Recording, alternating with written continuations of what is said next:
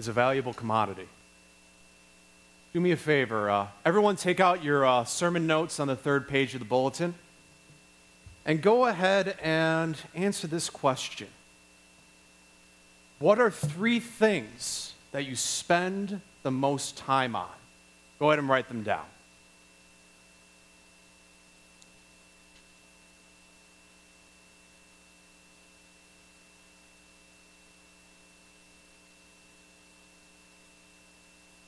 Everyone write something down? I forgot a pen at the first service, so I just had to stand up here awkwardly, but I remembered this time, so we're good. So, I wrote down three things. I wrote down faith, I wrote down fiance, her name's Emily, she's awesome, and I wrote down work. What are some of the things that you all wrote down? Go, yell them out. Cleaning. I spent a lot of time cleaning. What else? Cooking.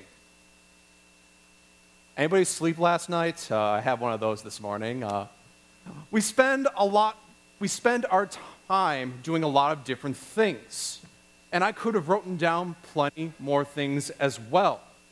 Being that we are less than a week away from the NFL season opener, I easily could have put down the best football team in the entire country, the Green Bay Packers. I got some claps. Let's go. Now, I win because if you look, we have green and gold up front too, so uh, it's a good time. It's a great time. But yeah, so um, we have some nice rivalry in the office as well. Uh, Joe Forwarda is a Vikings fan. We don't like those. We actually have some Bears fans. I don't know if they are around, but oh, we got some. Okay, okay. But yes, for the past 20 something years of my life, I have dedicated intentional time during the fall and winter to watch a two to three hour football game that ultimately really doesn't have very big impact on my life.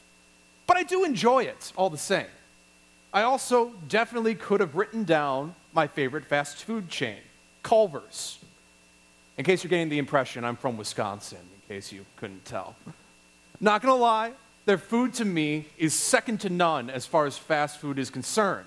The burgers there have been voted the best in the country for their price points. The cheese curds are amazing, and the custard, fantastic. The amount of time that I spend just in their drive through alone is probably a significant number when you think about it. Now, here's why I tell you this, why I tell you these stories. What you and I spend our time doing tells a story. What you spend your time on demonstrates what you love. So, what do you love? Another thing I really enjoy doing is reading. And I must confess, and most people that know me well will tell me this James, you have too many books. And if you go and wander back by my office, you will probably also tell me, James, you have too many books. But I love books, I love reading. Now, if you were to pick up a book and try to understand what it's about, what might you do to try to figure out what the contents of the book are? What I'll do is I will open up the first page and take a look at the table of contents. The brief titles of each section give me a good indication of what this book is all about. The chapters tell me what the author loves. In the same way, we can look at our life as a story with what we love as the chapters. Maybe you have a chapter on family, a chapter on work, a chapter on sleep, a chapter on cleaning, a chapter on cooking. The different chapters of your life demonstrate to those around you what your life is all about, what you spend your time on demonstrates what you love. In a very real sense, you are what you love. Now, you might be sitting there and thinking about what you spend your time doing, and that might not be the most enjoyable activity to you. I imagine that there are days that instead of being something to love, work is likely to give you reasons to hate it. My cheeriest days, and I love my job, but my cheeriest days quickly fade away when I walk into the office and open up my email chain and get to work on that. Maybe you're still a student and school is something you spend a lot of time on and it can feel like a drag rather than a joy. Going a little deeper, maybe your family suffers from brokenness and conflict. And the tension at home feels like the furthest thing from love. Maybe you're looking at the chapters of your life right now, and it just seems like story after story of suffering, broken people. Pages you wish you could forget, that you pray no one else finds out about. Ones you wish you could tear out of your book forever. But God knows a thing or two about stories like these. And I got to say, He's written a pretty compelling love story. If you could summarize the Bible in one sentence, it is nothing more than the story of God interacting with His creation. It's about different people encountering God at work in the world. If you look at all the religions of the world, their sacred writings are typically just a bunch of stories. And story after story, page after page, chapter after chapter, the Bible's theme is clear God loves his world, his creation, and everyone in it. From the first chapter, he invested time into his creatures, Adam and Eve, our original ancestors, and even after they fell away, God spent time after time, person after person, generation after generation, story after story, showing how much he loves his people. God spends his time to save you. And he doesn't spend his time with perfect people either. If you look throughout the Bible, you'd be surprised at the reputations of the people that God chooses to associate with. Noah was a drunk. Abraham had affairs. Moses had speech impediments. Elijah was depressed. Peter denied Jesus three times. And yet, despite their problems, their sufferings, God still spent time with them. And in due time, he sent his son Jesus to save our broken, fallen world to dedicate his whole lifetime saving you. John 3:16 says that for God so loved the world that he gave his one and only son that whoever believes in him should not perish but have eternal life.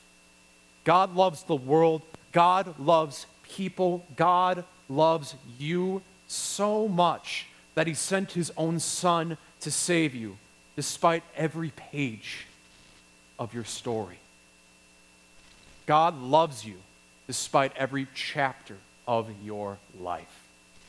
He takes yours and my broken, flawed stories and gives us a new chapter to orient our lives around. And this is why Sundays are so important. Good Sundays inspire great lifetimes. Now, I'm not just saying this because I'm a pastor and it's what I enjoy doing, but Sundays are the most important chapter of your lives. This Sunday chapter does three key things. First, Sundays characterize us. Now, here's an easy mindset to fall into. We can take a look at our Bibles, open it up, page through them, and realize that nothing else has been written in the past 2,000 years. The ink is dry. It can be hard to see God at work in the world today. But Sundays make us characters in the story of God interacting with His creation. He does this through His Word and His sacraments. The writer of the Hebrews says that the Word of God is alive and active, it's sharper than any two edged sword. It judges the thoughts and attitudes of the heart. the loving story of God's forgiveness is still active in you and in me. Sundays make us characters in this story, but they also give us character. Sundays teach us the proper way to live in the world today, living in a distinct way from the rest of it. The chapter titles of your and my life story may look quite different from others around us because our character is different. We are taught that there is right and wrong. We go to out of our way to help others around us. We gather together in worship. We strive to live as Christ our Savior did in the stories that we have about him. Now, speaking of stories, the second way that Sundays inspire great lifetimes is that Sunday re-stories us. As you get used to my preaching over time, you'll learn I love play on words, so I'm sorry, but bear with me. But there is something to be said about hearing these old stories.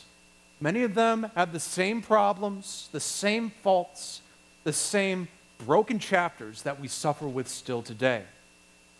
Despite their problems, despite their sufferings, God still worked them for good. God restored them in the stories of their lives. Noah was a drunk, yet God used him to save the world from a flood. Abraham had affairs, yet God used him to father a great nation, and Jesus is his direct descendant. Moses had a speech impediment, yet God used him as the mouthpiece to Pharaoh, the most powerful man in the world at that time. Elijah was depressed, yet he was among the greatest of the Lord's prophets, even raising a child from the dead. Peter denied Jesus, yet Jesus restored him to be one of the most important leaders of the early Christian church. Jesus restored him. Jesus restored all of these people, despite their stories, despite their broken chapters. How much more will he do with you and me? Hearing these stories week in and week out transforms our hearts and our minds and teaches us that this restoration happens to us as well. And this brings us to the third way that Sundays inspire great lifetimes. Sundays teach us that the gospel is true. It's what this is all about. Being characterized in God's story and restored from hearing the faithfulness of God throughout all generations. The gospel becomes more and more clear. The more that you come to church on Sunday, the more you will believe that the gospel is true. After all, you are what you love. You are what you dedicate your time and your life to. But what if you don't feel like you believe it? I'd urge you to come all the more. The more that you develop the habit of worshiping God and dedicating time to Him, the more likely you are to believe it dedicate a chapter of your life to Him, and the gospel will continue to take hold on your life. And what is that gospel? I'm using that word a lot. It is the endless story of eternal life. Now, to help illustrate this, I brought along an object lesson for us here today. I like object lessons too, so bear with me. I call this the eternity rope. If you look, um, this is a very long rope. The, um, uh, one of the guys here, his name's Tom. He was kind enough to buy this for me. It's a good 100 feet long, but uh, very long rope. And if you look, I duct taped up one end of it. Think of this small section, this small duct tape section, as the entirety of your life. Every story, every chapter, your birth, your baptism, how much you love or despise the Green Bay Packers. Every chapter of your life encapsulated into this small section. Every broken story, every bad story is in here too. And yet, God chooses to forgive you and restore you of all the brokenness and gift you with eternal time. Time unending. Eternal life in his coming kingdom. Just as Jesus rose from the dead, you and I will too. And we will live forever when Christ comes again in his coming kingdom. I don't know what stories you all are dealing with. I don't know what baggage that you bring today. But God forgives you, He restores you, and gives you the promised gift of eternal life. How much more time should we spend with Jesus in our lives today? Because this time is short that we have, and it is an important commodity. Paul writes a little bit on this in, his letter to the Romans. I consider that the sufferings of this present time, of this short time, aren't worthy to be compared with the glory that is to be revealed in us. And if I'm being honest, this rope is not long enough to show eternity properly. It wouldn't be long enough if it stretched all the way out to the parking lot all the way to downtown Chicago, all the way around the world. That is the extent of the promised glory, the great endless story that God promises to each and to every one of you. So bring your broken chapters, your broken stories. Jesus stands ready to restore you and to gift you with the promise of eternal life in his coming kingdom. So get out, go out, and live like characters in his story, striving to honor him and to do good for one another. Orient your lifetime around what he loves. Time is an important commodity. Let's thank God for all the time he's gifted us. Amen. We stand and we confess.